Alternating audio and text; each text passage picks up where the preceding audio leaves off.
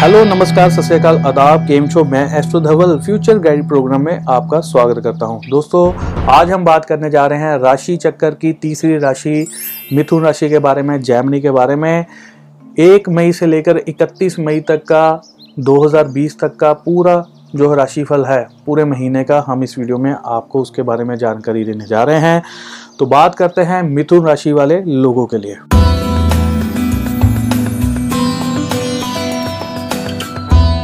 मिथुन राशि वालों के लिए इस महीने में कई तरह की दुविधा रह सकती है, वो मैं आपको बता दूं। मिथुन राशि वाले लोगों के लिए यह महीना जो है अच्छा रहेगा।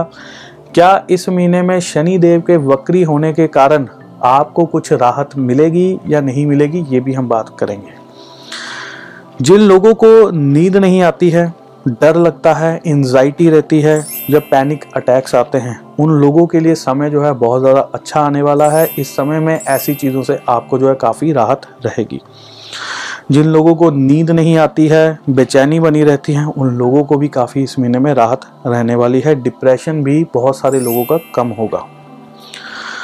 सूर्य देव जो है वो चौदह मई को राशि परिवर्तन करके मेष राशि से जो है वृष राशि में जा रहे हैं, ये भी बात आप समझ लीजिए। जो लोग सरकारी घर से जिन लोगों को किसी प्रकार के कष्ट आ रहे थे, वो भी जो है उनको राहत मिलेगी। इस समय में काफ़ी फ़ायदा उनको मिलेगा। परंतु किसी के कहने पर किसी भी प्रकार का कोई भी गलत कागज़ जो है सरकारी घर में आपने नहीं देना है।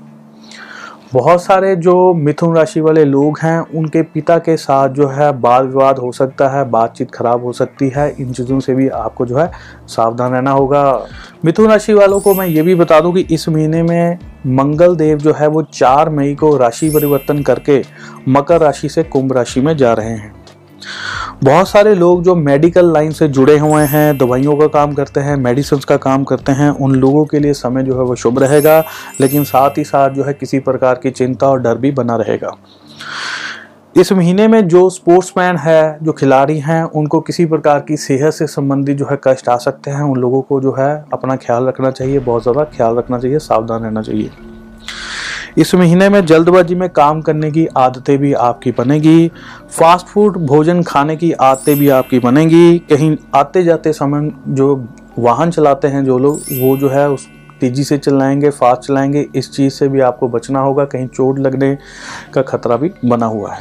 साथ ही साथ मैं आपको बताना चाहूँगा कि बुध देव जो है वो नौ मई को राशि परिवर्तन करके मेष राशि से वृष राशि में शुक्र देव के साथ जाकर बैठने वाले हैं।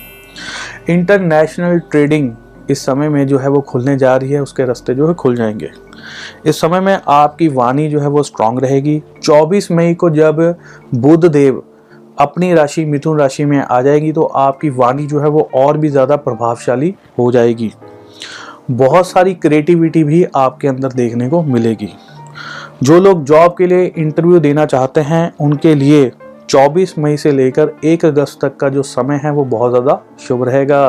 दोस्तों शुक्र देव जो हैं वो तेरह मई से वक्री हो रहे हैं, तब विवाह शादी के कार्यों में जो है थोड़ी सी कमी देखने को मिल सकती है। हालांकि इकतीस मई को शुक्र देव जो है वो अस्त भी हो रहे हैं। इस महीने में तेज वाहन चलाने की आदतें आपको बदलनी पड़ेंगी। बहुत सारे बच्चों को, टीनेजर को मैं कहना चाहूँगा इस समय में किसी के भी बहकावे में ना आए। ड्राइविंग करते समय आपको अपनी पूरी सेफ्टी का भी ख्याल रखना होगा। शनिदेव ग्यारह मई को जो है वो वक्री होने जा रहे हैं, जो कि उनतीस सितंबर तक रहने वाले हैं।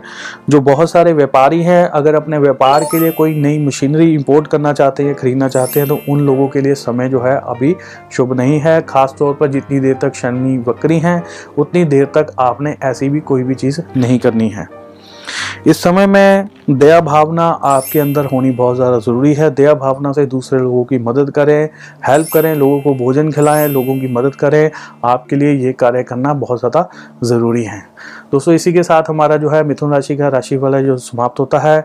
अगर आप हमारे चैनल पर कुछ और वीडियोज़ देखना चाहते हैं तो आपको हमारी स्क्रीन के ऊपर यहाँ पे लिंक मिल जाएंगे। हमारी इस वीडियो को शेयर कीजिए, लाइक कीजिए, कमेंट के अंदर जय माता की लिखिए। इससे हमें जो है हौसला मिलता है, शक्ति मिलती है। इसी के साथ मैं अपनी वाणी को विराम देता हूँ। जय माता दी।